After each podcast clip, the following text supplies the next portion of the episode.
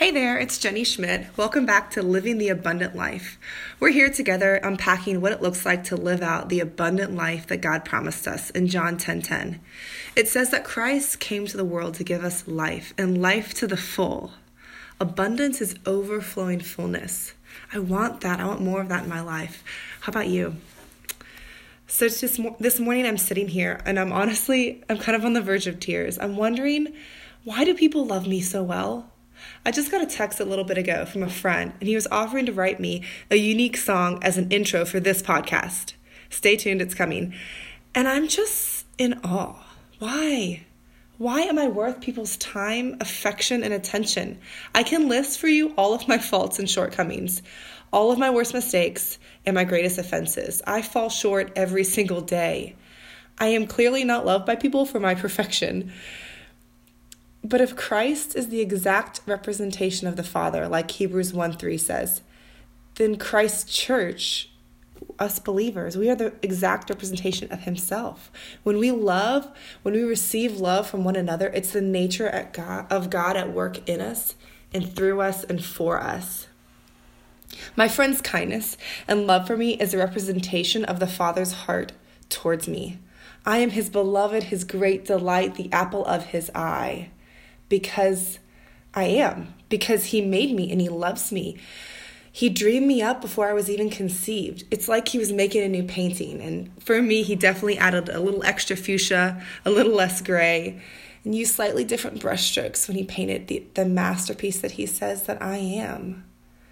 We're all uniquely made and uniquely loved by Creator God.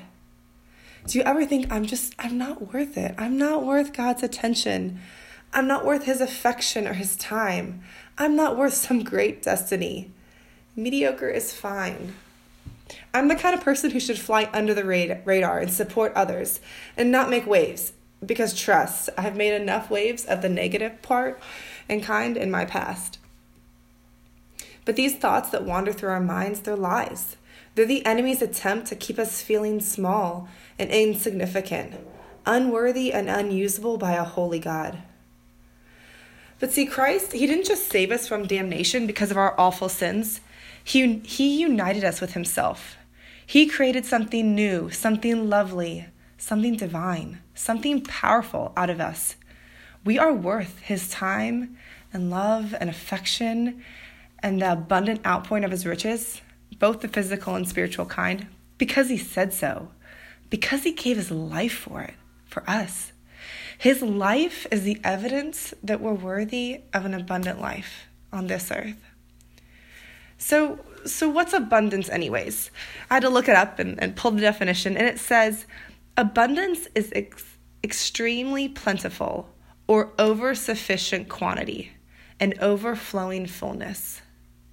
When we read scripture, I see time and time again about abundance abundant harvests where there's more than enough food, abundant joy that is um, regardless of life circumstances, abundant kindness that flows from heaven towards us, abundant healing of the lame. They don't just walk, they run.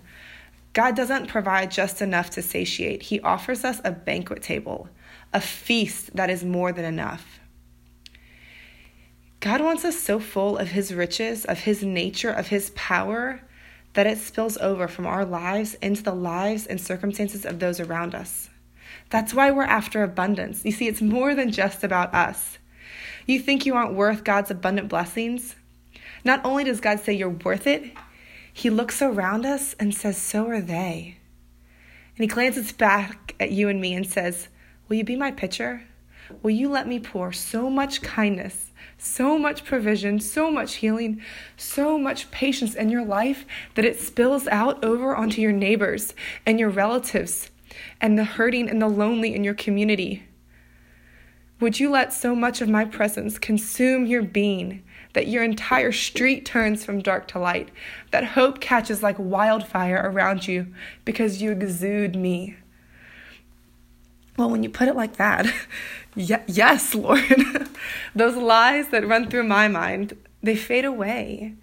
And an excited yes wells up in my spirit. Yes, Lord, I want that. How about you?